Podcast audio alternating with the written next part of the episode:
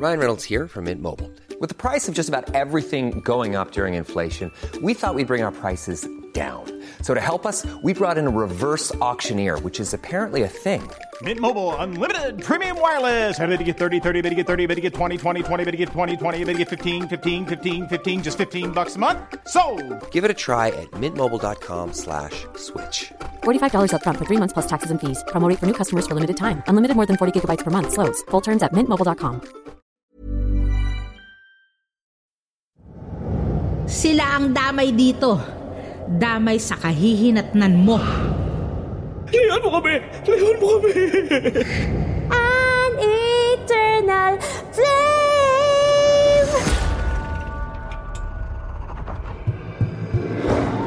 Para sa mga mahilig sa mga kwentong aswang, subaybayan ang aming bagong channel, Sitio Pangil. Pasukin ang nakakakilabot na mundo ng mga aswang. Like and subscribe. Sitio Pangil.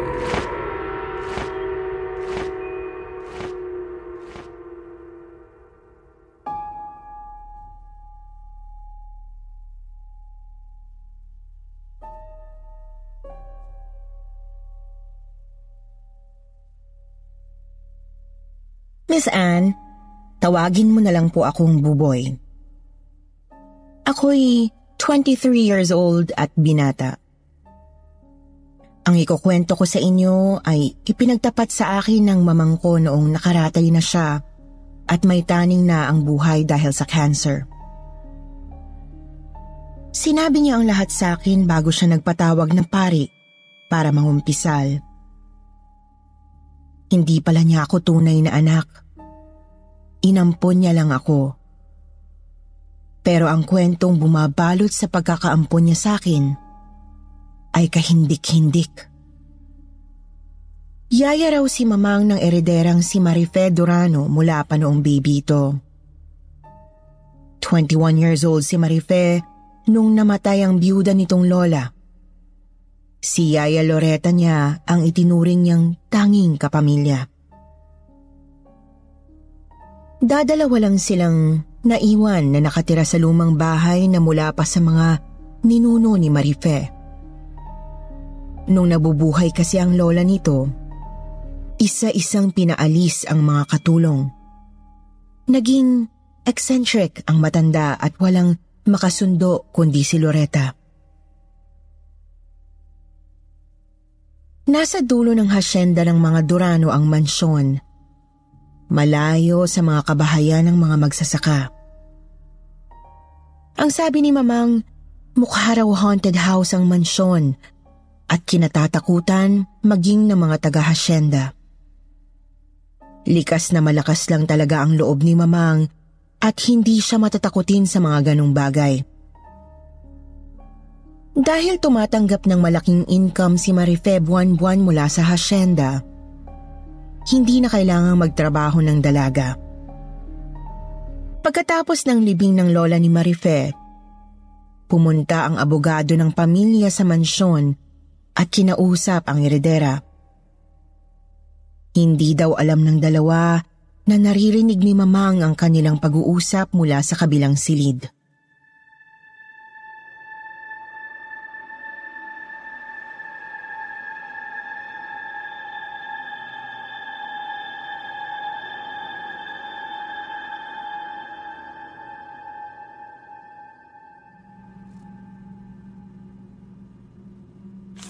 Attorney, ang bata-bata ko pa last will at insurance beneficiary na agad. Iha, importante yon. Lalo na dahil wala kang mga kapatid at malapit na kamag-anak. Tapos single ka at walang anak. Kapag may nangyari sa'yo at wala kang will at insurance beneficiary, pag-aagawan ng mga malalayo yung kamag-anak na hindi mo naman kakilala ang maiiwang mana. Gusto mo ba yon? Naku, ganun ba? E di si Yaya Loretta na syempre ang ilalagay ko pansamantala habang single pa ako. I-prepare mo na, attorney, para mapirmahan ko. Sige. And once mag-asawa ka, babaguhin natin uli. Of course, attorney. Pero kahit makapag-asawa ako at magkaanak, magiging kaparte pa rin si Yaya. Well, that's up to you. By the way, mahalagang hindi ito malaman ni Loretta, ha? Bakit naman ho? For her protection ito.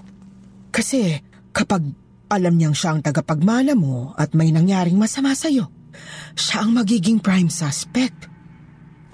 Naku, mapapahamak pa si Yaya. Kailangan niyang walang makaalam nito.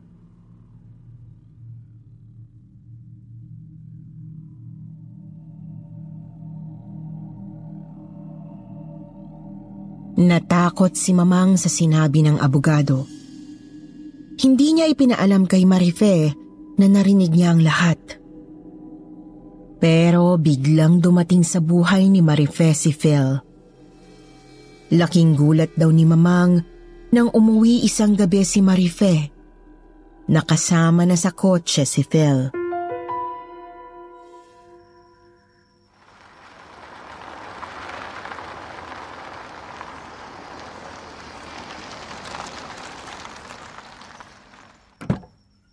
Yaya, tulungan mo kami!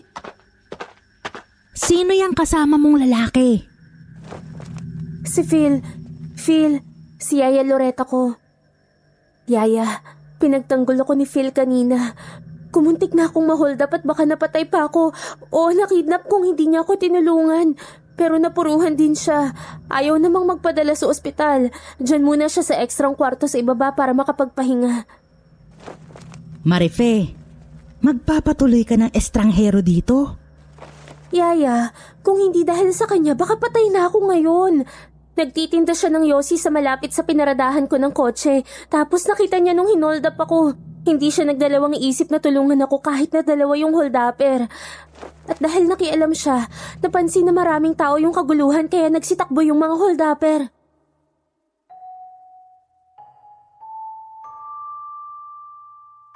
Wala na raw nagawa si Mamang.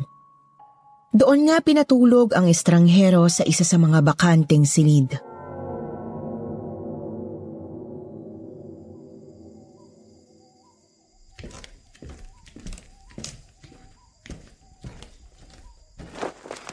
Marife, ikaw na ba yan? Marife, may kailangan ka ba? Ano ba yan? Nakakapangilabot naman dito.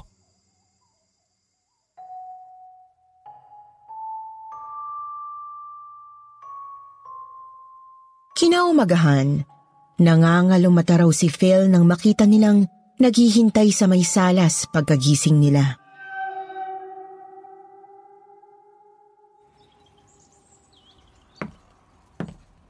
Oh, ang aga mong nagising ah. At parang hindi ka pa nakakapagpahinga ng maayos. Sigurado ka bang ayaw mong magpatingin sa ospital? Di lang ako nakatulog kagabi. Di kasi ako sanay sa ganito kalaking bahay. Marami akong naririnig. Parang umiingit yung sahig sa labas ng kwarto. Parang may naglalakad. Tapos may mga kumakalusko sa dingding at kisame. Lumang-luma na kasi itong bahay kaya siguro natakot ka. Mukha bang haunted house? Umiingit talaga ang mga sahig at dingding nito sa kalumaan. May tumakbo lang na mga daga sa ilalim ng mga sahig o sa pagitan ng mga dingding. Akala mo kung ano na. Ganun ba?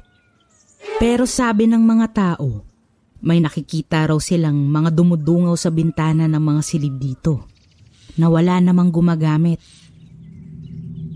Yaya, sabi-sabi lang yun. Huwag mo namang takutin si Phil. Hindi yun sabi-sabi. Ako rin. Maraming nagpapakita sa akin dito. Marami rin akong naririnig.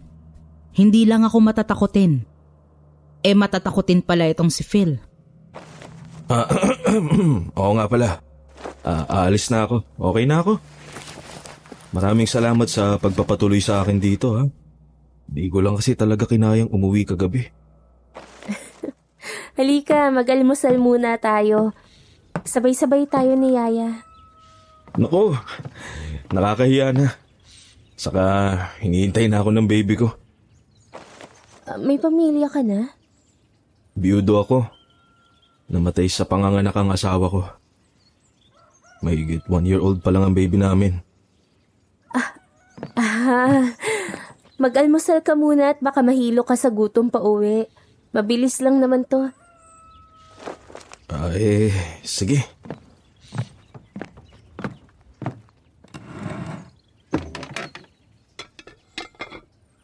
Matagal ka nang nagtitinda ng yosi? Mula nung namatay ang asawa ko, nakakahiya, no? Ang laki kong tao, nagtitinda lang ako ng yosi. Yun lang kasi ang kaya kong trabaho sa kondisyon ko eh. Kondisyon mo? Bakit? Ano ba ang kondisyon mo? Sabi ng doktor, meron akong congenital heart disease. Pinanganak akong may diferensya sa puso. Kaya madali ako mapagod at nangingipuspos sa paghinga. Yung ibang araw, hindi na inaabot sa pagtanda sa sakit na to. Yung iba, baby pa lang, namamatay na.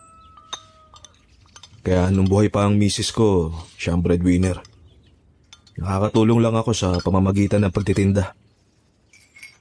Huwag mo ikahiya yun. Hindi mo naman kasalanan na ipinanganak kang ganyan. Mabuti nga nagsisipag ka pa rin at may mabuti kang kalooban. Aba, mas malaki pa pala ang naging risk mo sa pagtulong sa akin. Sa kalagayan mong ganyan, posibleng ikaw pang napahamak. Siyempre, pag ganong sitwasyon, hindi mo na maiisip ang sarili mo. Eh, emergency yun eh. Hindi lahat ng tao ganyan mag-isip. Yung iba nga sadyang iiwas pa sa gulo. Ikaw, may lehitimo kang dahilan para sana wag makialam kasi nga may sakit ka. Pero itinaya mo pa rin ang buhay mo para sa akin. Kaya maraming salamat talaga. Nako, walang anuman. Teka, kung dito ka na lang kaya magtrabaho, dito mo na rin patirahin ang baby mo. May makakasama pa kami ni Yaya at makakatulong ka sa mga magagaan na gawain dito. Di ba, Yaya? Ha? Ah, ah, eh, kung hindi siya natatakot tumira dito, Talaga? Uh, Tatanggapin mo akong magtrabaho rito, Marife? At may isasama ko ang anak ko? Nako, napakalaking blessing niyan sa amin ni Buboy. Para kang anghel na hulog ng langit.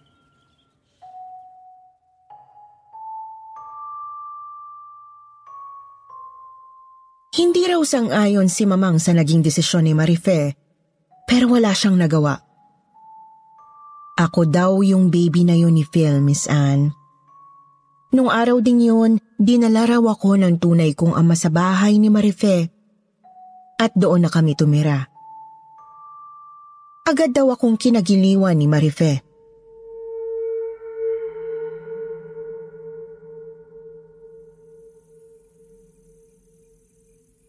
Ang cute naman talaga ni Buboy Phil. At kamukhang kamukha mo.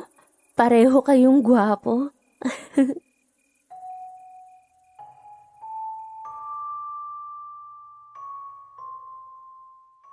Daig pa raw ni Marife ang tunay na ina. Pina-check up daw ako agad sa pediatrician at pinag-shopping ng lahat ng pangangailangan ng baby. Mamahaling mga gamit daw ang mga pinamili. At si Marife raw mismo ang nag-aalaga sa akin, katuwang ni Phil. Pero mukhang hindi lang si Marife ang natuwa sa akin. Mukhang nakagiliwan na rin daw ako ng maging iba pang mga hindi nakikitang nakatira sa mansyon.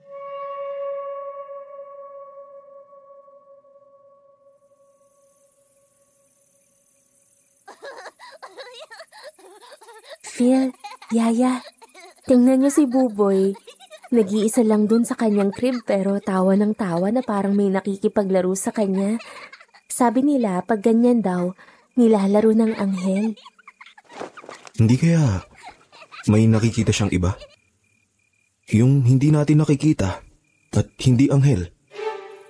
Nako, wala namang magagawa yung mga multo kundi takutin tayo. Kung matatakot ka, pwede ka ngang mamatay sa takot. Pero kung alam mong wala naman silang ibang magagawa para saktan ka, hanggang dun lang sila.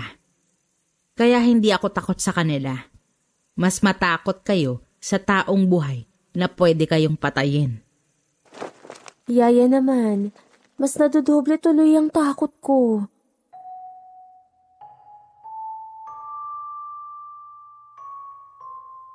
Hindi lang daw miminsan nangyari yung parang may mga nakikipaglaro sa akin, Miss Anne.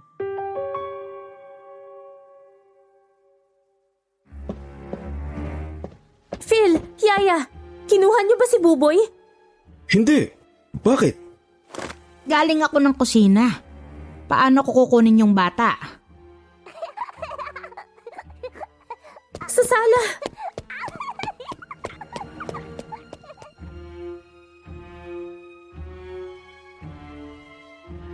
Natagpuan daw nila akong nakaupo sa sahig ng salas, Miss Anne. Tumatawa na parang may kalaro.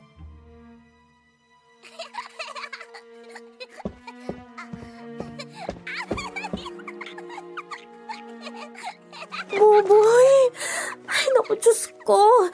Paano ka napunta dito? Sa playpen kita iniwan dun sa kwarto ah. Kumuha lang ako ng milk mo. Baka marunong nang bumaba mula sa playpen. Mataas pa ang gilid nun para maakyat niya. Huwag na nating iiwan mag-isa si Buboy. Sorry, Phil. Hindi na nga talaga. Halika nga, Buboy. Hug kita. Ninervyos naman ako ng husto sa'yo eh. Ano ka ba?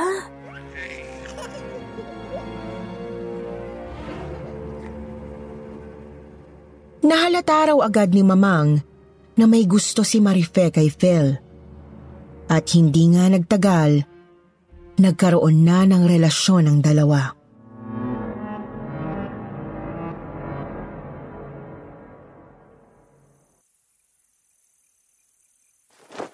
Babe, sige na. Kantahin ulit natin yung ating theme song. Masakit na ang lalamunan ko, babe. sige, kakantahan na lang kita. Close your eyes,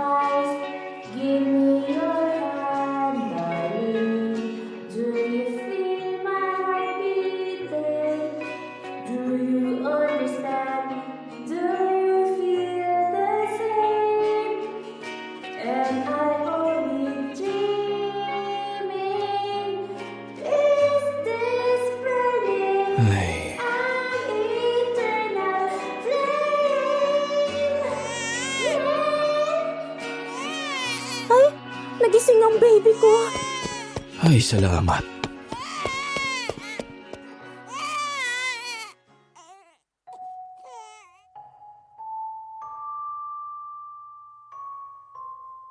Paboritong libangan ni Marife ang karaoke.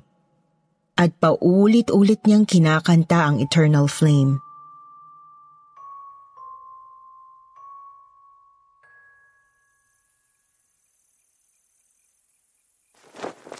Babe, yan na naman. Di ka ba nagsasawa? Nagsasawa ka na sa theme song natin. Baka nagsasawa ka na rin sa akin. Hmm, nagtampo naman agad ang baby ko. O, di kanta na tayo.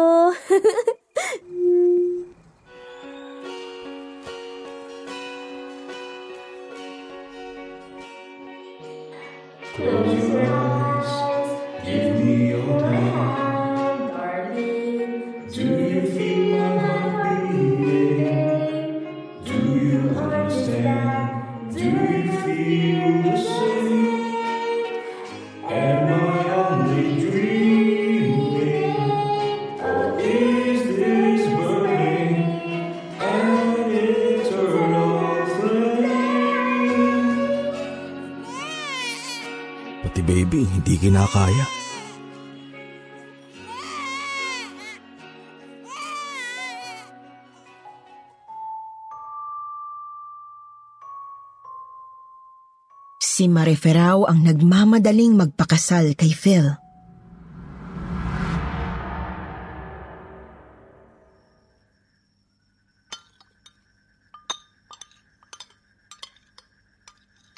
Babe, alam kong hindi ka maglalakas loob na mag-propose sa akin kaya pangungunahan na kita. Ayan, witness si Yaya. Will you marry me? Marife! sigurado ka bang karapat dapat ako sa'yo? Of course! I love you. We love each other. Kahit wala akong ibang maipagmamalaki kundi ang sarili ko, handa akong pakasalan ka, Marife. Pero hindi kayo pwedeng ikasal. Ha? Uh, bakit naman, Yaya? Um, ibig kong sabihin, wala pang isang taon mula nang mamatay ang lola mo, Marife. Kailangan ninyong palampasin ang pagbababang luksa. Ah, oo nga pala. Sige, we can wait. Pero pwede na nating simulan ng mga preparasyon. Huwag muna. Malas yun. Baka hindi matuloy. Palampasin mo muna yung petsa. Ay, ganun ba? Isa pa, baka magtampo sa inyo ang lola mo. Mahal na mahal ka pa naman nun. Baka lalo kayong multuhin nun, sige. Oo nga, babe. Ah, respetuhin natin ang namayapa. Mahirap nang magalit sa atin. Ay, sige. Mabuti pang maniguro na tayo. Palampasin na muna natin yung one year.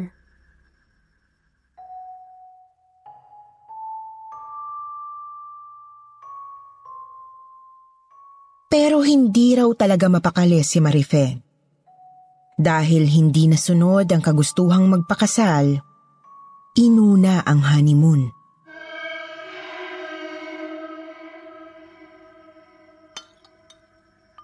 Teka, what if mag-tour muna tayo, babe? Oo, mag-travel tayo together, Phil. Yung tayong dalawa lang. Kayong dalawa lang?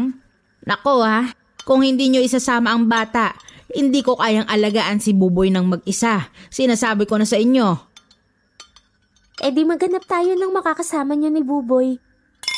Yung kapitbahay naming nag-aalaga sa kanya dati, walang anak yun. Baka payagan ng mister na magtrabaho rito. Ay, good! At least kilala na siya ni Buboy at kabisado na niya si Buboy. That's perfect! Tatawagan ko muna yung mister niya bukas. Ah, ipagpapaalam ko muna bago ko siya tanungin kung gusto niya. Pero malamang papayag si Jessa kasi mahal na mahal niya itong si Buboy eh. Naiyak pa nga nung umalis na kami ni Buboy doon sa tinitirhan namin. Oh, ang sweet naman. Napaka-lovable naman kasi talaga ni Buboy. Sana nga siya na ang makuha natin.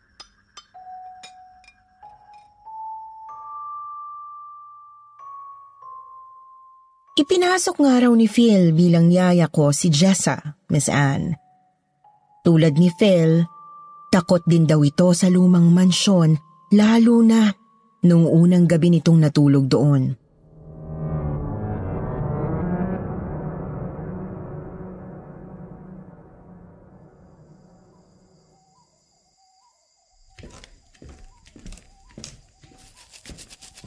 Ano yun? Nako, totoo pala yung warning ni Phil. Nakakatakot nga dito. Ay, ikit na lang, Jessa. Kaya mo to.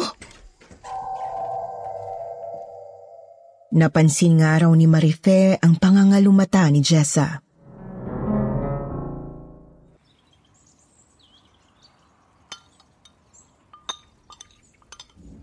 Jessa, hindi ka ba nakatulog? Namahay ka? Ang dami kong naririnig kagabi eh. Ang daming umiingit na hindi ko alam kung ano. Parang may naglalakad sa labas ng kwarto. Hindi na nga ako nagpatay ng ilaw. Nako, baka hindi ka magtagal dito kung matatakotin ka. Ah, hindi. Kakayanin ko.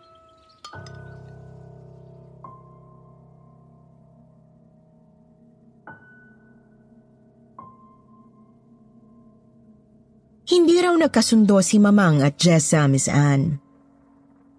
Habang nagta-travel si Marife at Phil, panay ang bangayan nila sa lumang mansyon.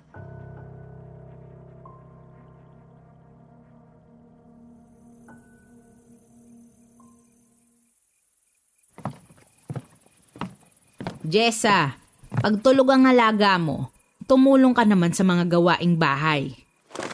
Bakit? Ikaw ba ang amo ko? Pareho lang tayo ng katayuan dito ah. At kinuha nila ako bilang yaya ni Buboy. Yun lang ang responsibilidad ko.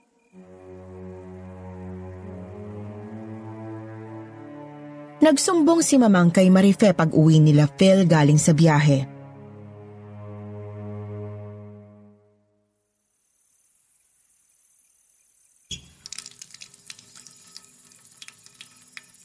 Ay, ganun ba, Yaya? Hayaan mo, ngayong nandito na uli ako, mahahalinhan ko na siya sa pag-aalaga kay Buboy para makatulong din siya sa'yo. Akala ko, paalisin na siya ngayong andito na kayo. Kinumbinsi ako ni Phil na wag nang paalisin eh. Malaki rin kasi ang utang na loob niya kay Jessa at sa asawa nito. Matagal ding inalagaan si Buboy nang hindi nagpabayad. May padrino pala yan si Jessa. Kaya malaki ang ulo. Ay, Yaya, nagustuhan mo ba yung pasalubong ko sa'yo na set ng earrings, necklace at bracelet galing India? 24 karat gold yun ha, ingatan mo. Tingnan mo din tong nabili kong sari. At itong katerno naman para kay Phil na kurta at pantalon. Ito yung suot nila sa India. Nagpa-picture nga kaming suot to eh. Gusto kong ipa-frame. Alam mo ba, Yaya, sa India pala nung araw, kapag namatay ang lalaking may asawa, isinasama sa pagsunog sa bangka yung buhay na misis niya. Sati ang tawag nila doon. Nakakakilabot, no? Mabuti na lang bawal na yun ngayon. Illegal na. Pag ikaw ba namatay, papayag yang si Phil na magpasunog kasama mo? Uy, Yaya, ikaw talaga. Jelling na jelling ko talaga kay Phil. Alam mo namang hindi nababawasan yung love ko sa'yo kahit may feel na ako.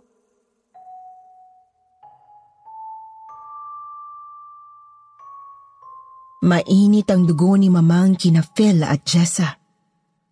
Inobserbahan niya ang mga ito at may napansin siyang kakaibang closeness ng dalawa.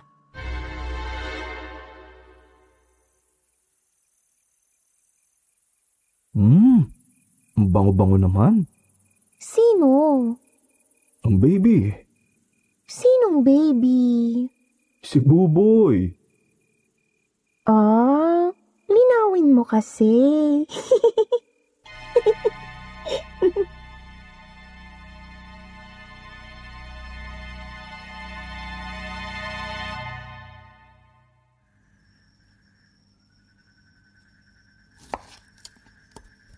Marife, may namamagitan kina Phil at Jessa.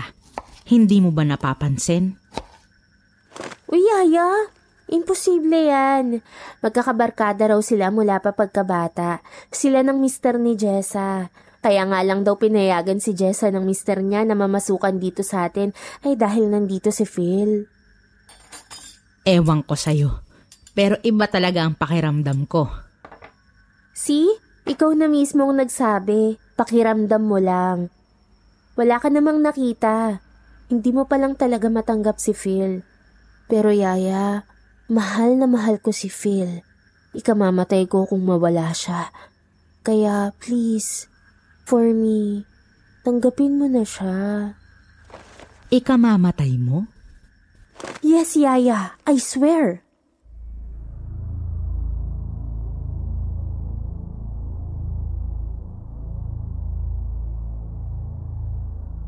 Isang araw, sinamahan daw ni Marife si Mamang na magpa-cleaning ng ngipin sa dati nilang dentista. Kaso, pagdating nila doon, nakasick leave ang dentista. Ayaw ni Mamang na magpatingin sa reliever nito kaya umuwi na lang sila pagkatapos magpa-reschedule.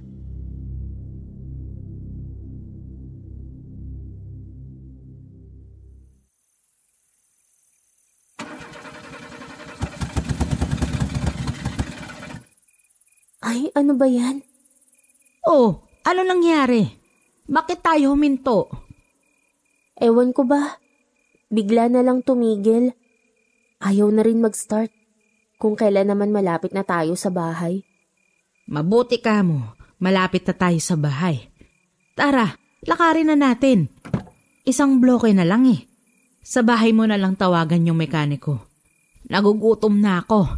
Safe namang iwan itong kotse dito. Sige, tara.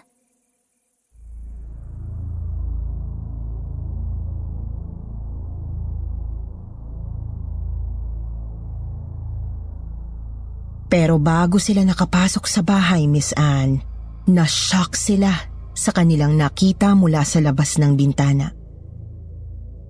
Magkayakap na nakahimlay sa sofa sina Phil at Jessa. Suot ni Jessa ang sari ni Marife. Suot naman ni Phil ang kurta at katerno nitong pantalon. Sisigaw at susugod na sana si Marife. Pero pinigil siya ni Loretta at tinakpan ng kamay ang bibig niya.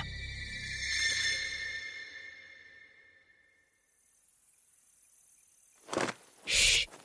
Makinig tayo.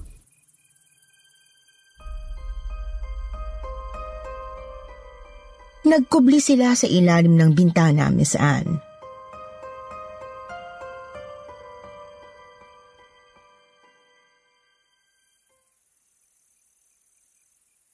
Mabuti nakatulog ng baby natin. Para naman may oras din tayo para sa ganito. Miss na miss ko na to eh. Bibihira lang tayong iniiwan ng dalawang bruha. Anak nila si Buboy. Makinig pa tayo. Babe, umihirit na naman si na Junjun. Tig isang libo raw ulit. Buwan-buwan na to ha. Pagbigyan mo na. Kung hindi naman dahil sa kanila, hindi natin magagawa to eh. Ang galing nilang umakting na hold-upper. Sa bagay, hindi naman acting yun dahil hold-upper naman talaga yung mga gago. Kaso nag-aalala ako eh. Baka palaki ng palaki ang hingin. Blackmail, baga. Isipin mo na lang na pangkapital natin yan. Papapasatin naman lahat ng to eh. Afford na natin yan. Pero kapag umabuso sila, sa huli, tadi tsaka mo ipatira sa iba. Pagdating ng panahong yun, may pambayad na tayo sa liligpit sa kanila. Kaya kailangang makumbinsi ko agad si Marife na ipagbili tong hasyenda kasama tong bahay na to pagkatapos ng kasal. Para makonvert na sa cash. At makaalis na rin sa nakakatakot na bahay na to. Oo nga, kinikilabutan talaga ako dito eh. Mga hayop! Tayo na. Huwag kang maingay. Umalis muna tayo. Magplano tayo.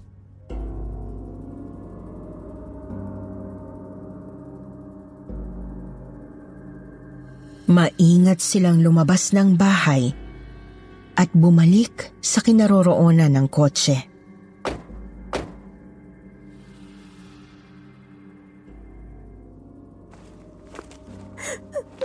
Mga walang hiya sila! Sinasabi ko na sa'yo, noon pa, ayaw mong maniwala sa akin. Ngayon, huling-huli na sila. Dapat kasi sinugod na natin eh.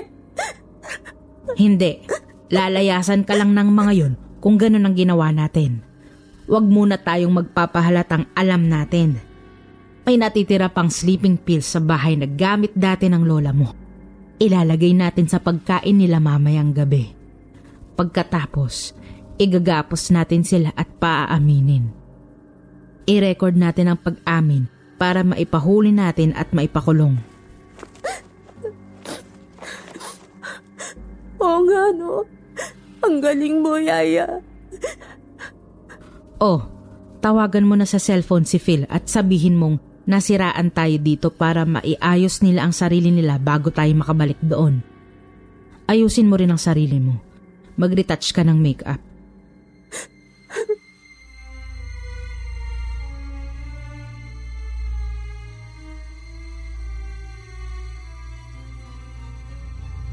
Ganoon nga ang ginawa nila, Miss Anne.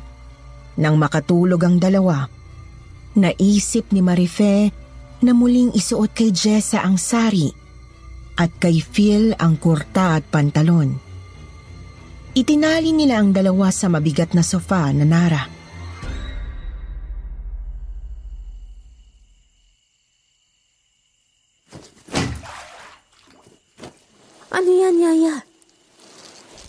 Gas at lighter.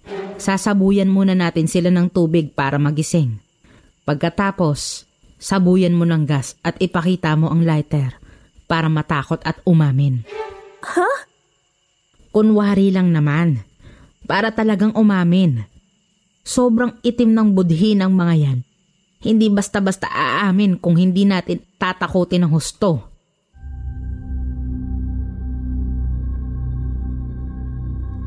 At ganoon nga ang ginawa nila, Miss Anne. Nagising na lang ang dalawa ng sabuyan ng malamig na tubig sa mukha. Tumutugtog daw sa background ang theme song ni Marife at Phil na Eternal Flame.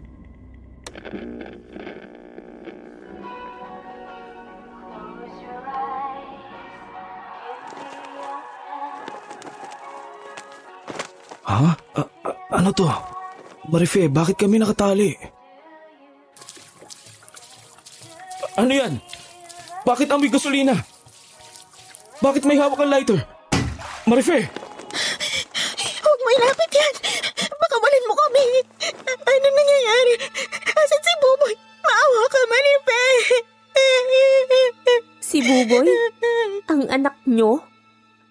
Bakit hindi kayo magsabi sa akin kung anong tunay na nangyayari? Umamin na kayo! Nakita namin kayo kanina. Suot-suot nyo yan. Sa inyo pala bagay eh. Bagay kayong magsama sa impyerno. Alam nyo ba ang lumang tradisyon sa India na ipinagbabawal na ngayon? Yung sinusunog ang asawa kasama ng mister. Yun ba ang gusto nyo kaya nyo sinuot yan? Ha? Hindi, Marife! Patawarin mo na kami. Parang awa mo na. Dala lang ng pangangailangan. Pangangailangan? Ang lakas-lakas ninyong dalawa. Pwede kayong magtrabaho ng marangal. May sakit ka nga ba? Ha? Duda ko ngayon wala. Gawa-gawa niyo lang din yun ano. Pinlano niyo lang talaga akong hututan. Pati yung pang-hold up, setup lang pala. Patawad, Marife! Please! Please, ayoko pa mamatay! Isuplong mo na lang kami! Ipakulong mo na lang kami! Aamin ako sa mga pulis sa korte! Sa lahat! Talagang ipapakulong ko kayo. So, inaamin yung kunwari lang yung hold up para magkaroon ako ng utang na loob sa'yo, Phil? Ha? Sagot! Oo. At anak ninyong dalawa si Buboy. Hindi ka biyudo. Oo. Pero hindi kami kasal. Kung magpapakasal tayo, legal yun. At mapupunta sana sa'yo ang lahat ng kayamanang ito. Ano? Balak nyo ba sana akong patayin? Hindi! Hindi, Marife! Pero, mamamatay tao kayo. Narinig namin kanina na balak ninyong ipapatay yung mga kasabot ninyong holdapper kapag lumaki ang hinihingi nilang pamblackmail sa inyo. Patawarin niyo na kami. Patawarin niyo na kami. Marife! Ipakulong mo na lang kami! Kahit pang habang buhay payag ako, huwag mo lang kami patayin! Parang awa mo na! Wala kayong kwentang mga magulang. Hindi kayo karapat dapat sa anak ninyo. Tatawag ako ng polis. Yaya! Yaya, gasolina yan. Nababasa ako. Ah, Yaya! Huwag! Huwag mong sindihan yan! Madadamay ako! Sila ang damay dito. Damay sa kahihinatnan mo. Pero ginusto rin nila ito. Nagbalak din sila ng masama. Pues, magsama-sama kayo. Ihinagis ni Mamang ang nakasinding lighter kay Marife. At agad na nagliyab ang eredera ng mga Durano.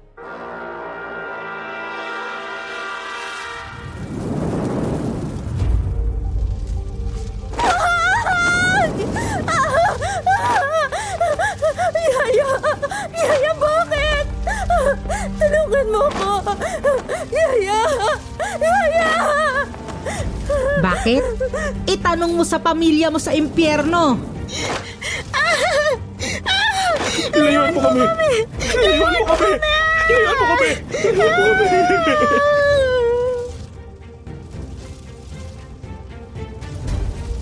Habang nagkakakawag ang nagliliyab na si Marife, nadapa ito sa nakatali na sina Phil at Jessa. At dahil basa ng gasolina, ay agad din silang nagliyab.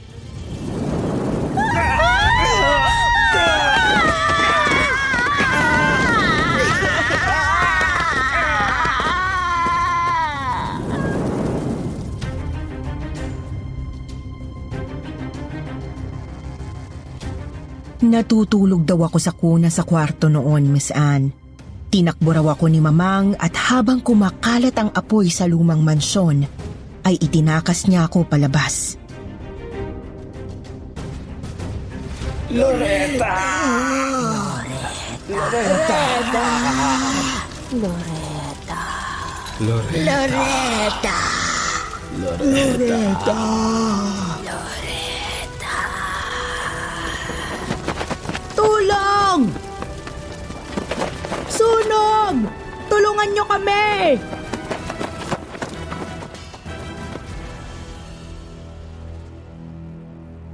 Hindi na apula ang apoy. Sa kalumaan ng bahay ay mabilis itong natupok at dahil malayo yun sa mga kabahayan, ay malayo rin ang tinakbo ni Mamang bago siya nasaklolohan. Kinausap ng mga investigador si Mamang.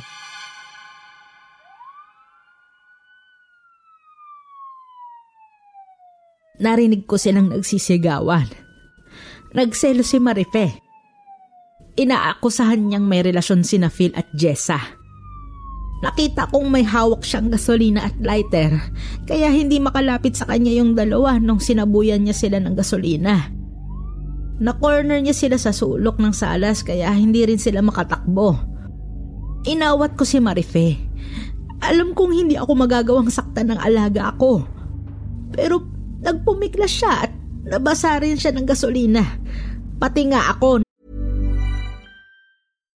One size fits all seems like a good idea for clothes until you try them on. Same goes for healthcare. That's why United Healthcare offers flexible, budget friendly coverage for medical, vision, dental, and more. Learn more at uh1.com. Spring is my favorite time to start a new workout routine. With the weather warming up, it feels easier to get into the rhythm of things. Whether you have 20 minutes or an hour for a Pilates class or outdoor guided walk, Peloton has everything you need to help you get going. Get a head start on summer with Peloton at onepeloton.com. nasabuyan. Natakot ako kaya umatras ako. Saka sinindihan ni Marife yung lighter at sinugod niya yung dalawa. Tumakbo na ako bago ako maabot ng apoy. Kinuha ko si Buboy para iligtas.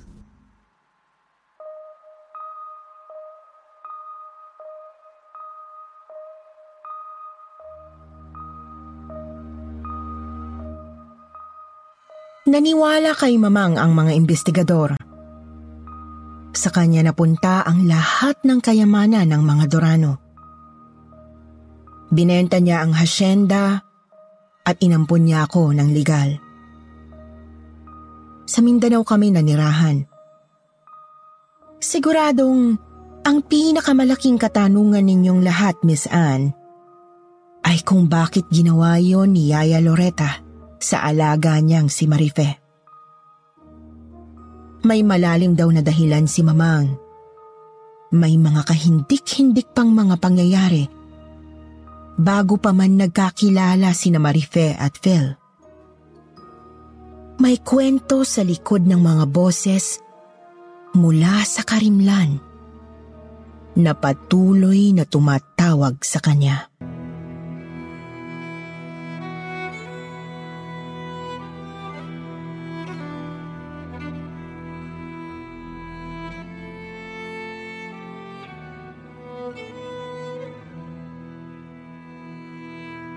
Hindi ko matanggap na ang nakagisnan kong ina ay isa palang mamamatay tao, Miss Anne.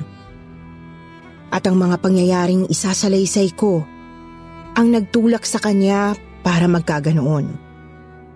Hinding hindi ko sinasang ayunan ang mga ginawa niya. Pero ito ang kanyang kwento.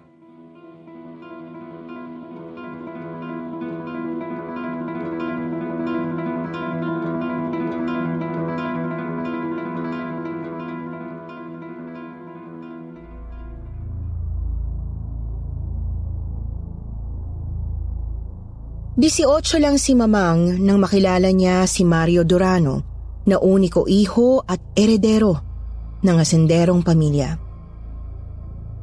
26 na si Mario noon at isang bagitong doktor na sumasa ilalim sa residency sa ospital para maging espesyalista.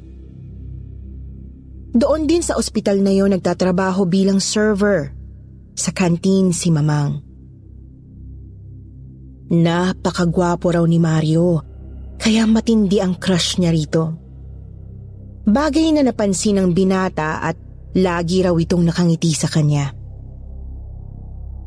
Nung minsang pauwi si Mamang ng hating gabi mula sa shift niya sa kantin at malakas ang ulan, tumigil sa tabi niya ang kotse ni Mario.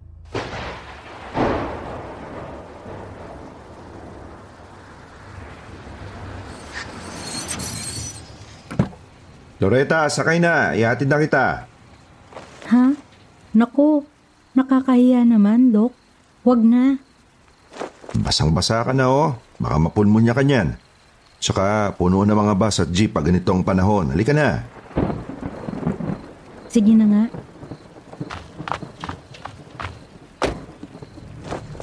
Oh, may extra t-shirt ako dito. Palit mo muna dyan sa blouse mong basa. Ay naku, huwag na. Mapupulmonya ka nga. Lalo pat naka-aircon tayo. Eh, hindi naman tayo pwedeng magbukas ng bintana at papasukin tayo ng ulan. Eh, Kwan, paano? Huwag ka na mahiya dyan, magbihis. Doktor ako. Saka hindi naman kita papanoorin eh. Magbihis ka na, magdadrive ako.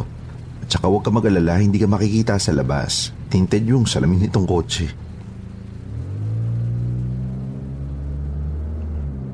Ah, nga pala, saan kita yatid? Sa may sampalok kami, Dok. Pero ituturo ko na lang sa'yo hanggang kanto. Iskinita pa yung inuuwian ko eh. Hindi makakapasok itong kotse mo. Saka makakagalitan ako ng tita ko kapag nakitang may naghatid sa akin. Nakatira ka sa tita mo? Bakit? Nasaan ang parents mo? Di ko na sila nakilala. Nakababatang kapatid ni Tita Belen ng nanay ko. Iniwan daw ng tatay ko pagkatapos namatay sa panganganak. Kaya napilitan si Tita Belen na kupkupin ako. Eh, mahirap din naman sila. Lima ang anak niya, kaya hanggang grade 6 lang nila ako napag-aral. Buti nga tinanggap ako sa kantin kahit di ako nakapag high school. Dati, tumutulong lang ako sa paglalabada ni Tita Belen. Mas malaki ang sahod sa kantin. Lumaki ang naitutulong ko sa bahay. Ganun ba? Siguro tinanggap ka sa kantin dahil ang ganda-ganda mo at maamo ang personalidad mo. Pang frontliner ka talaga. Nakakagana kumain kapag ikaw yung nagsiserve. Naku ha? Uh, Lori? Um, can I call you Lori? Mas bagay sa'yo eh. Ha? S- sige, bahala ka. Ah, okay lang ba na kumain muna tayo? Kanina pa kasi yung dinner ko eh, midnight na. Eh, pagdating ko sa bahay namin, malamang tulog na lahat ng tao at nasa ref na lahat ng pagkain. Eh, pagod na ako para mag-init pa eh. Naku, naabala pa tuloy kita. Bababa na lang ako dyan sa bus stop. Naku, hindi. Nire-request nga kita na samahan ako sa pagkain eh. Para naman may kasabay at kakwento ako, di ba? Nakaka-stress yung duty kong katatapos lang eh. Ano, pwede ba? Please? Eh, sige.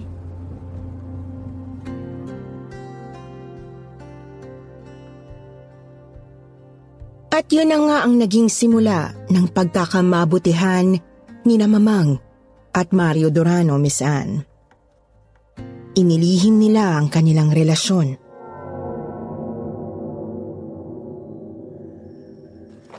Magagalit si Tita Belen kapag nalamang may boyfriend ako. Ay, hindi lang naman ikaw ang pinagbabawalan eh. Ako rin. Kahit doktor na ako, kailangan ko pa rin yung pangako ko sa parents ko na magiging ganap na espesyalista muna bago magkaroon ng pananagutan. Kaya ganito muna tayo sa ngayon.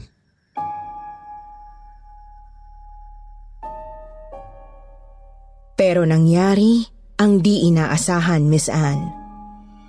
Nabuntis si Mamang. Imposible. Di ba binibigyan kita ng pills? Eh kasi, may araw yata na nakaligtaan ko. Naku naman. Eh bakit ngayon mo lang sinabi? Limang buwan na kamon di ka dinadatnan? Ka- kasi akala ko nahuli lang. Nangyayari naman kasi sa akin na may mga buwan na hindi ako nireregla. Minsan dalawa o tatlong buwan. Kaya hintay lang ako ng hintay. Sorry. Sorry Mario. Palalayasin ako ni Tita Belen kapag lumaki ang tiyan ko.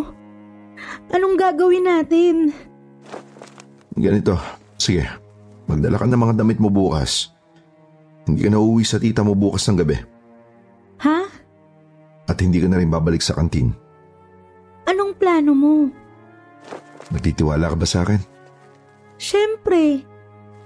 Lori, hindi natin pwedeng buuin yan. Wala pa sa tamang oras. Kailangan nating ilaglag. Ilalaglag? Huwag ka mag-alala, doktor ako. Kayang-kaya ko yan at sa tamang panahon, magkakaanak pa tayo. Doon natin gagawin yung procedure sa isang bahay namin. Mabilis lang yan. Pagkatapos, ikukuha kita ng ibang matitiran at susuportahan kita.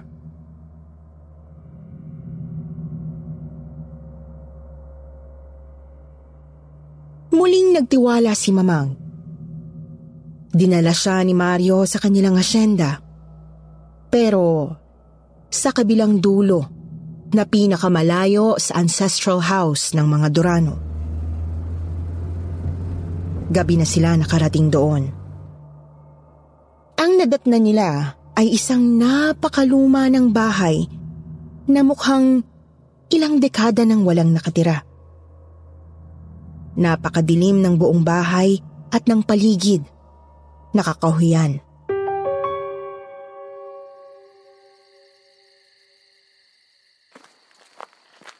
Mario, nakakatakot naman dito. Mabuti dito. Walang makakakita sa atin. Malapit na to sa hangganan ng asyenda. Walang nagagawi dito. Alam mo, matandang dalaga yung kapatid ng lolo ko yung huling tumira dito. Kasama ng mga katulong niya. At nung namatay siya, wala nang gumamit ng bahay na to. Kaya ka na. May kuryente ba dito? Ah, disconnected na to sa linya. Pero may dala akong ilaw na di baterya.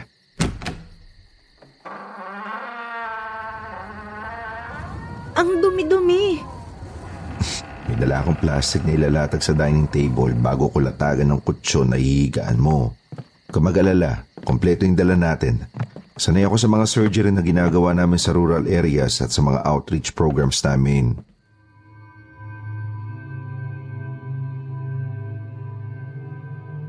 Lubos ang tiwala ni Mamang sa kakayanan ni Dr. Mario Durano, Miss Anne.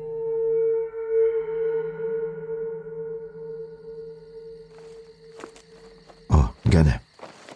Kapag naturukan ka nito, makakatulog ka na.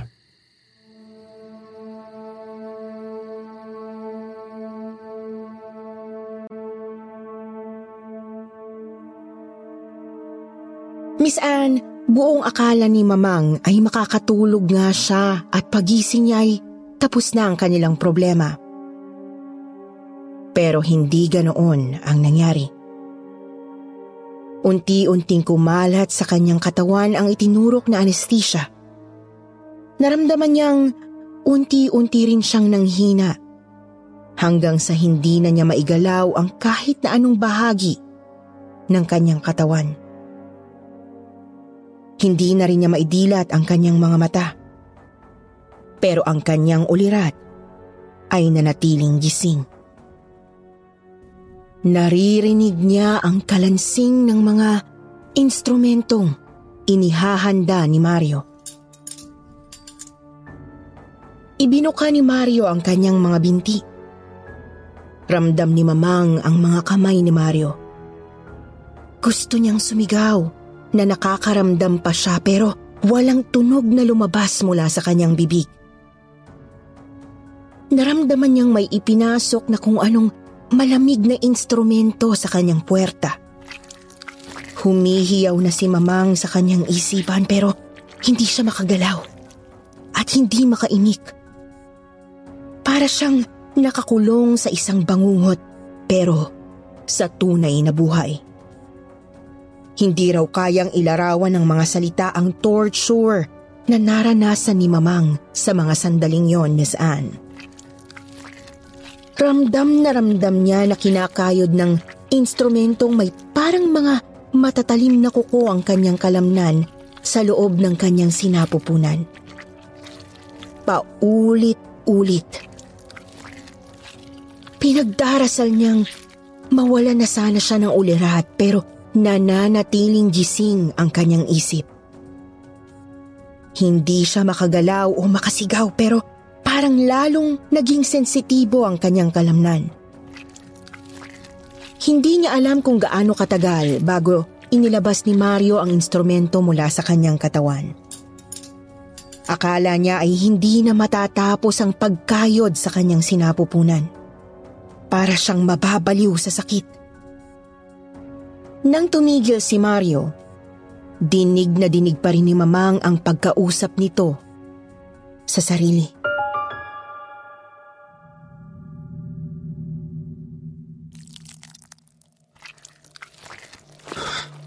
Blood. Hindi dapat ganito eh. Hindi dapat ganito. Pulse rate is falling. Mamamatay siya. Anong gagawin ko? Lisensya ko to. Walang dapat makakita sa bangkay. Think, Doc. Think.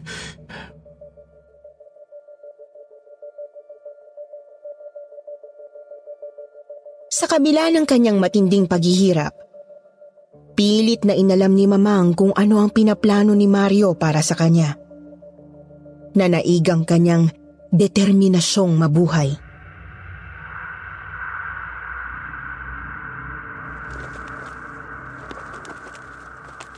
Yung ilog sa kabila. Oo, nasa labas na yun ng asyenda. May the body down with rocks para hindi lumutang. Tama. One thing at a time para walang makaligtaan. Walang dapat na maiwan na bahid ng dugo dito, fingerprints.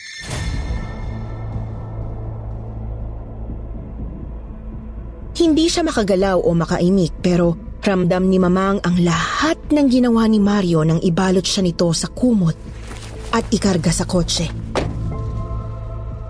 Nang muli siyang ibaba ni Mario mula sa kotse, ramdam ni Mamang ang paghila nito sa kanya sa lupa. Sa paa siya nito hinawakan at tumama sa napakaraming bato ang kanyang ulo at likod habang kinakaladkad siya. Hindi pa rin siya nawala ng malay.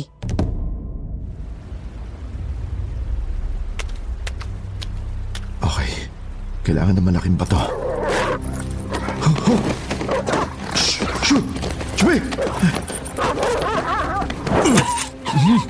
Alis! Chubby!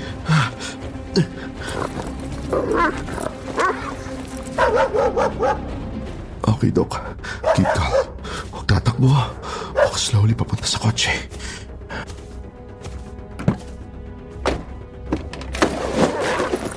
Oh, shit. I'm getting out of here. Bahala na.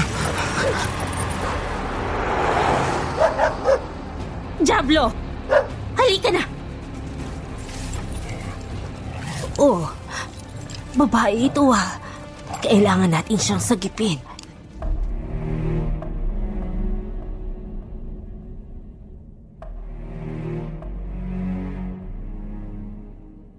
Sa puntong yun lang daw nawala ng ulirat si Mamang Miss Anne.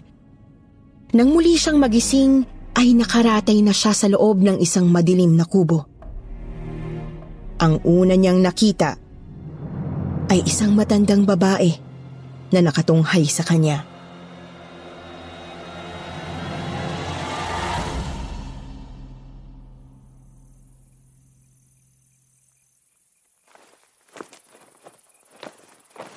Mabuti at gising ka na. M- Maraming salamat po. Ako po si Loreta. Hayop siya! Hayop siya!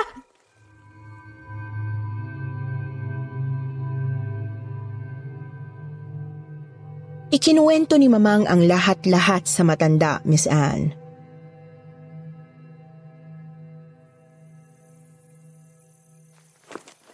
Naturingan siyang doktor pero walang alam. Malamang mali ang anesthesia na itinurok niya sa iyo, kaya ka nagtusa ng ganon. At hindi rin naman niya alam ang kanyang ginagawa kaya muntik ka na maubusan ng dugo. Tinangka kanyang ihulog sa ilog dahil inakala niyang mamamatay ka na. Ayaw na niyang maghirap na ilibing ka pa. Umatras lang siya dahil natakot siya sa aso kong si Diablo. Pero malamang buong akala niya ay bangkay ka na nang iniwan niya. Nung natagpuan kita, halos wala ka nang ang pulso. Sobrang dami kasi ng dugo na nawala sa iyo. Kung hindi ako ang nakakita sa iyo, abay, siguradong natuluyan ka na nga. Alam mo bang halos isang linggo ka nang tulog dito sa kubo? Gumigising ka ng sanda-sandali pero hindi mo yun matatandaan. Sapat lang yung mga sandaling yun para masubuan kita ng masustansyang sabaw at tsaang gamot. Paano niyo ako napagaling? Nanggagamot ako. Pero hindi sa paraan ng mga doktor. Matatakot ka ba kung sasabihin kong may kakaiba akong kapangyarihan? Bakit po ako matatakot kung yun nga mismo ang nagligtas sa akin? Pero anak, may isang bagay na hindi ko kayang gamutin. Sinira niya ang bahay bata mo. Hindi ka na pwedeng magkaanak. Walang iya siya. Kailangang magbayad siya. Pagbabayarin natin siya. Ikaw nga ang napapanaginipan ko. Ikaw ang matagal ko nang hinihintay. Tutulungan natin ang isa't isa. Po?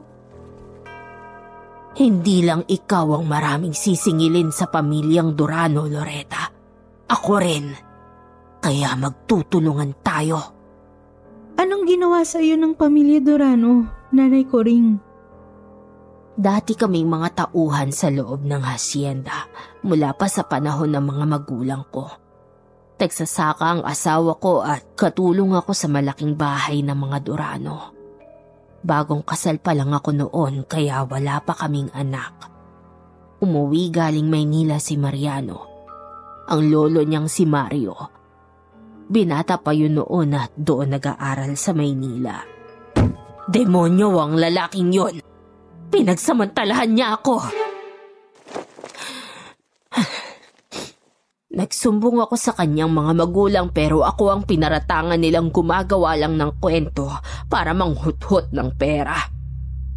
Ipinagtapat ko ang lahat sa asawa kong si Delphine. Sa galit niya, sumugod siya sa mansyon. Pinagbabaril siya ng mga bodyguard ng pamilya Durano. Naabswelto sila sa batas dahil nasa loob siya ng bahay ng mga Durano at may dala siyang panaksak. Pinalayas nila ako mula sa hasyenda. Mula noon, dito na ako sa gubat tumira. Alam na mga magsasaka ang tunay na pangyayari. Kilala rin nila ako bilang manggagamot, kaya nagtulong-tulong sila na igawa ako ng kubo na malapit sa ilog. Sa akin sila nagpapagamot at binibigyan nila ako ng pagkain. Ganoon ako nabubuhay hanggang ngayon. Talaga palang malademonyo ang pamilyang yan.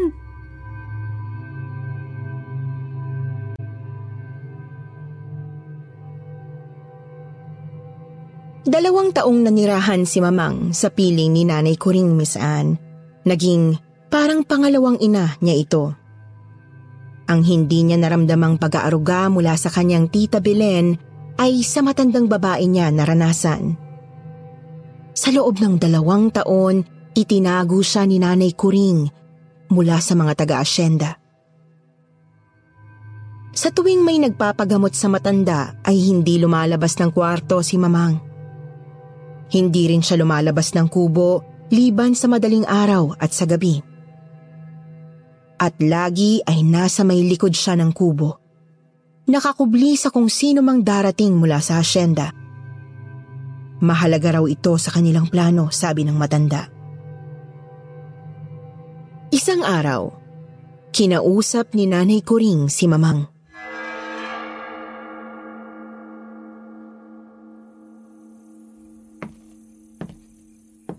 Loretta, naaalala mo ba noong sinabi ko sa iyo na napapanaginipan na kita bago pa tayo nagkakilala? Opo. Panahon na para isa katuparan natin ang napanaginipan ko. Ibinalita sa akin na darating ngayong gabi sa hacienda si Mario. Kasama raw ang asawa at anak.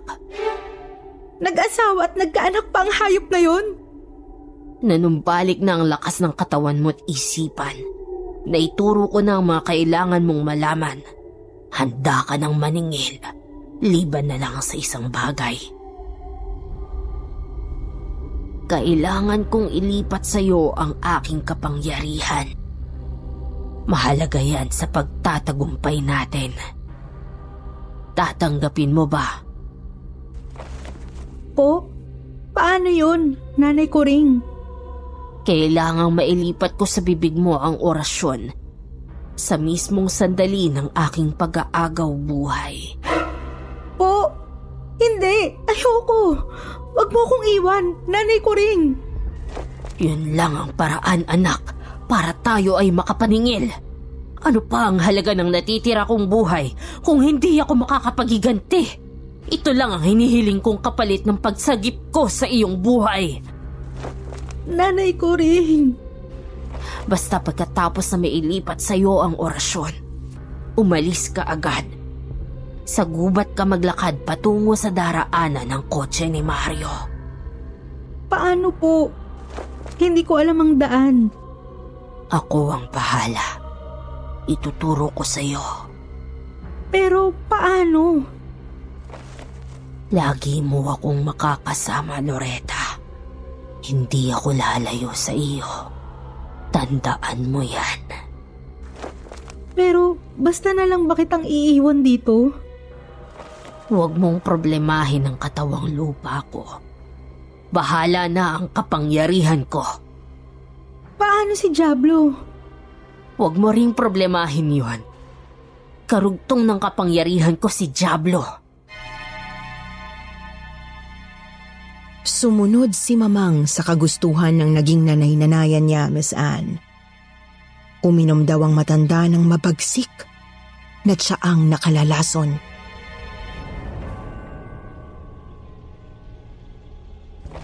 Lumapit ka na, Loretta.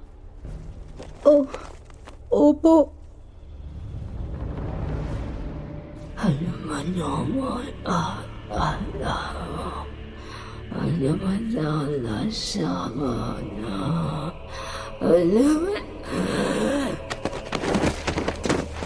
Nanay ko rin!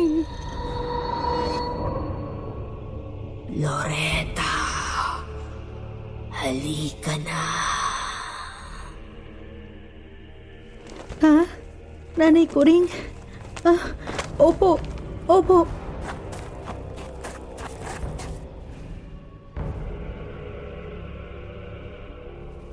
Hindi niya kabisado ang gubat. Mabuti na lang maliwanag ang buwan. Hindi rin niya alam kung saan ang direksyon patungo sa kalsada ng asyenda.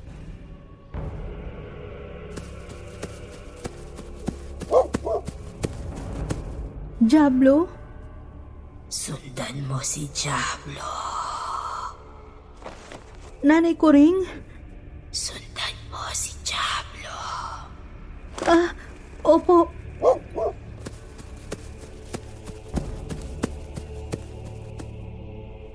Simula raw doon, Miss Anne, ay lagi nang bumubulong kay Mamang, ang kanyang nanay ko rin. Lahat daw ng ginawa niya mula sa mga oras na yon ay ayon sa mga binubulong ni nanay ko rin. Hindi ko alam kung totoo yon o nagkaroon ng mental breakdown si Mamang at hallucination niya lang yun. Basta yon ang kanyang paniniwala. Sumunod siya sa bulong at sa asong si Diablo. hanggang sa marating nila ang bahagi ng kalye ng asyenda na malayo sa mga kabahayan. Siya namang may paparating na sasakyan.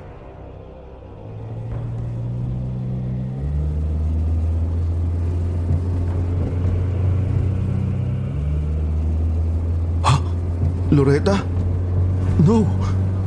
Imposible. Honey!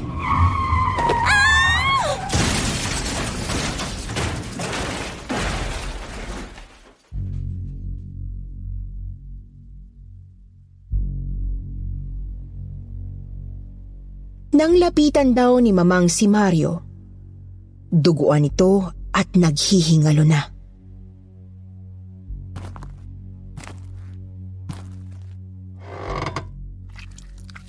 Kamusta, Doc Mario? Naalala mo pa ba ang babaeng ihuhulog mo dapat sa ilog? Loretta! Pero nagkamali ka. Kasi iniwan mo akong buhay. Ako, hindi ko gagawin ang pagkakamaling yun. Magsama kayo ng lolo mo sa impyerno! Kulang pa ito sa lahat ng ginawa ninyo! Siniguro daw ni Mamang na wala ng buhay si Mario Durano bago niya ito iniwan. Patay na ang asawa ni Mario nang lapitan ni Mamang. Pero buhay ang sanggol.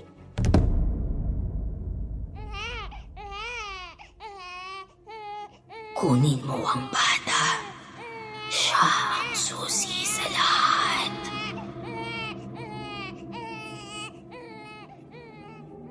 Muling sumunod si Mamang sa ibinulong sa kanya.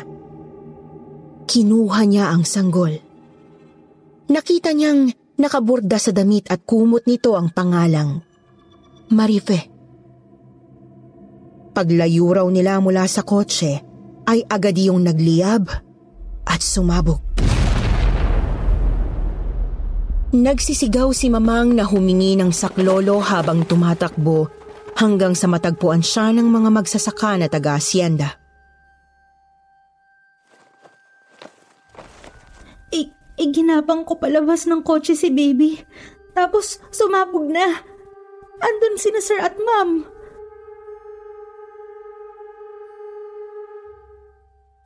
Nagpakilala si Mamang na yaya ng sanggol.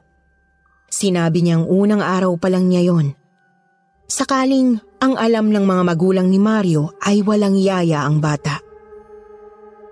Labis ang pasasalamat ng lolo't lola ni Marife sa kanya. Iniuwi siya sa mansyon sa hasyenda kasama ng sanggol.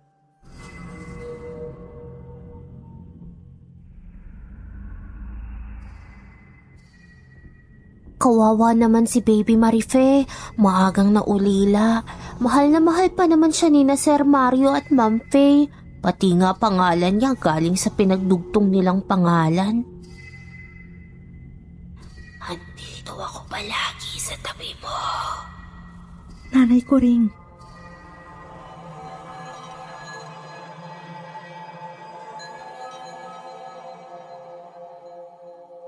Ang puot ni Mamang kay Mario ay tumulay sa sanggol na si Marifemes Ann. Gusto niya na raw itong patayin sa mga sandaling yon.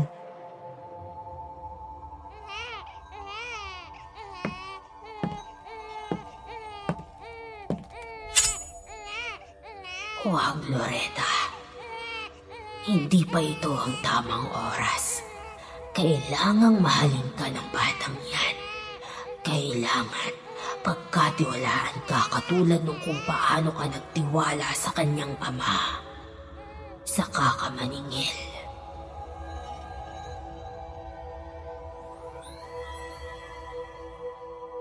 Ganon nga ang ginawa ni Mamang Miss Anne. Kaya siya naging pinakamahalagang tao sa buhay ni Marife hanggang sa pagdadalaga nito. Ang lolo ni Marife, si Mariano Dorano Jr., ang naging sunod na biktima ni Mamang. Kaisa-isang anak ito ni Mariano Dorano Sr. na gumahasa kay Nanay Kuring noong siya'y bagong kasal. Anak siya ng demonyo, Loretta. Kitilin mo ang buhay ng anak ng demonyo. Pahirapan mo muna.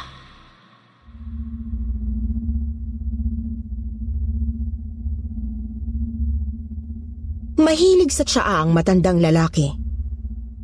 Doon daw hinahalo ni Mamang ang halamang gamot na unti-unting sumisira sa kidneys. Pagkaraan ng ilang buwan ay kinailangan na ng matanda ang dialysis. Hanggang sa maging araw-araw ang dialysis bago ito tuluyang namatay. Butot balat na ang matanda bago namatay.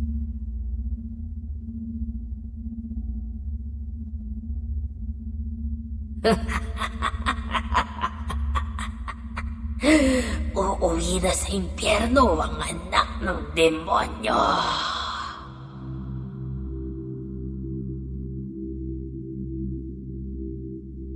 Sa lola ni Marife ay iba ang naging taktika ni Mamang. Ginawa raw niya ang lahat para makagiliwan ito. Kaya noong malapit ng mag-21 si Marife, madali niya na itong nasulsulan laban sa iba pang mga katulong sa bahay. Isa-isang pinaalis ang mga yon. Kinailangan ni Mamang na walang makapagmatsyag sa mga gagawin niya sa oras na mailipat kay Marife ang mana nito.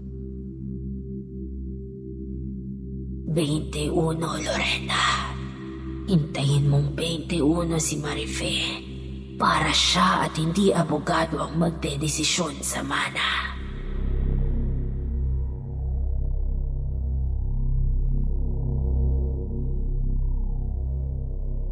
Noong wala na silang mga kasama sa bahay, tsaka naman unti-unting nilagyan ni Mamang ng halamang gamot ang pagkain ng matandang babae. Pangontra yun sa mga gamot nito para sa alta presyon at sakit sa puso.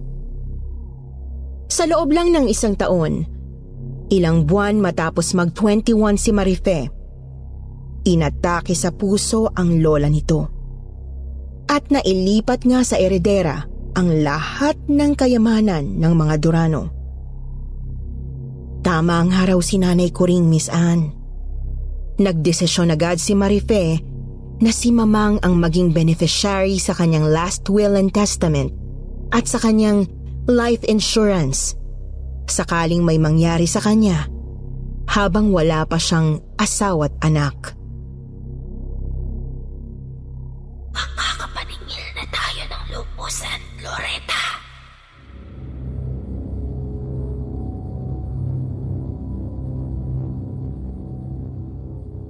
Pero naging sagabal sa plano ni na Mamang ang pagdating ni na Phil at Jessa sa buhay ni Marife. Kaya ginawa ni Mamang ang lahat para mapaalis ang dalawa. Doon, nabisto ang panloloko ni na Phil at Jessa. Sinulsula ni Mamang si Marife na patulugin at igapos ang dalawa. Pumayag lang si Marife na takutin ng gasolina at lighter ang mga traidor. Hindi nito akalain na may maitim na balak si Mamang. Yun na ang pinakahihintay na huling paghihiganti ni na Mamang at Nanay ko rin.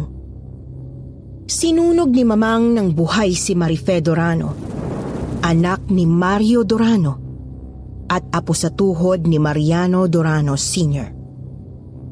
Kasamang sinunog ng buhay ang tunay kong mga magulang. Hindi pwedeng may maiwang mga saksi. Kahindik-hindik ang ikinuwento ni Mamang. Tinubos ng kawawang si Marife ang mga utang na dugo ng kanyang ninuno at ama. Wala siyang naging kasalanan kundi ang magtiwala at mahalin si Mamang tulad ng ginawa ni Mamang na pagmamahal at pagtitiwala kay Mario Durano. Niligtas ako ni Mamang dahil nakatuwaan na raw ako ni Nanay Corinne. Kaya raw parang lagi akong may kalaro na hindi nila nakikita.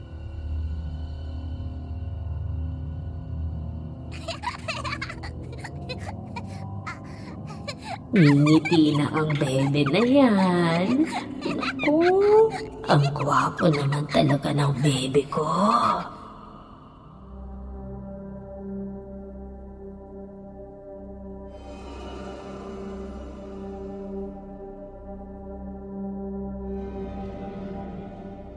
Si Mamang lang ang nakakarinig ng boses ng patay ng matanda na nakikipaglaro sa akin. Hindi nga raw kasi nagkaanak si nanay ko ring. Si Mamang din ay hindi na maaaring magkaanak kaya inampon niya ako. Dahil hindi pa kasal si na Marife at Phil noong sabay-sabay silang pinatay, kay Mamang napunta ang lahat ng kayamanan ng pamilya Dorano. Ibinenta niya ang lahat ng ari-arian ng mga Dorano at dinala niya ako sa Mindanao. Doon siya namili ng bagong mga ari-arian. Nang magkaisip ako, ang sabi niya sa akin ay anak niya ako sa pagkadalaga. Huwag ko na raw hanapin ang aking ama dahil wala itong kwentang tao. Naniwala naman ako. Pati birth certificate ko ay pineke pala niya. Kung sa bagay, totoo nga naman na ang tunay kong mga magulang ay mga walang kwentang tao. Tuso at manloloko ang mga ito. Napakarumi pala ng perang minana ko sa pagkamatay ni Mama ang Miss Anne. Hindi ko maatim na mabuhay mula sa kayamanang tinubos ng dugot buhay ng napakarami. Pinaiikot ko na lang ang income mula sa kayamanang yon para maipamigay sa mas marami. Palihim akong nagbibigay sa mga scholarship funds, charity foundations at iba pa. Hanggat maaari, namumuhay ako ngayon ng simple mula sa sarili kong pinagtatrabahuhan. Sana sa ganitong paraan, mabayaran ko kahit papaano ang naging mga kasalanan ng lahat ng may kaugnayan sa kayamanang yon. Itong pagsasalaysay ko kahit papaano ay nakakabawas ng tensyon sa aking dibdib. Maraming salamat, Miss Anne.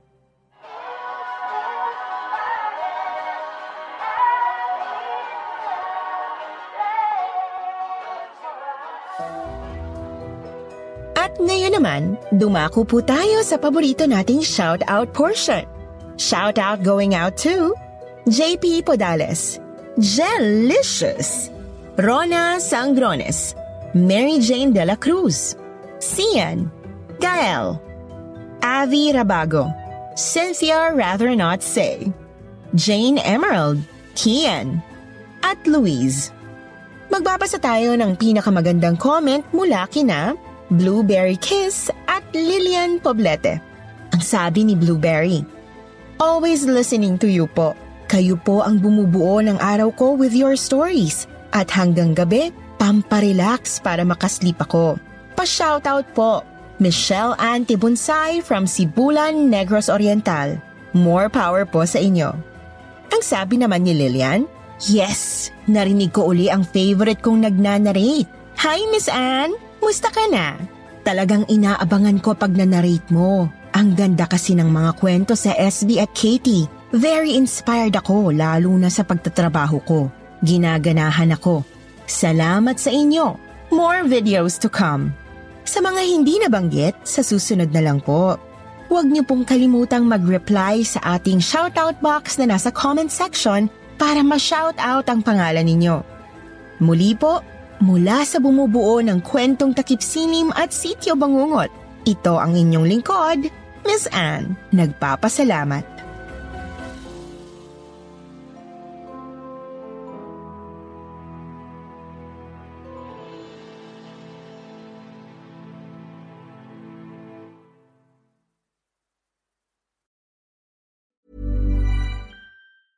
Planning for your next trip? Elevate your travel style with Quince. Quince has all the jet setting essentials you'll want for your next getaway, like European linen, premium luggage options, buttery soft Italian leather bags, and so much more. And is all priced at 50 to 80% less than similar brands. Plus, Quince only works with factories that use safe and ethical manufacturing practices.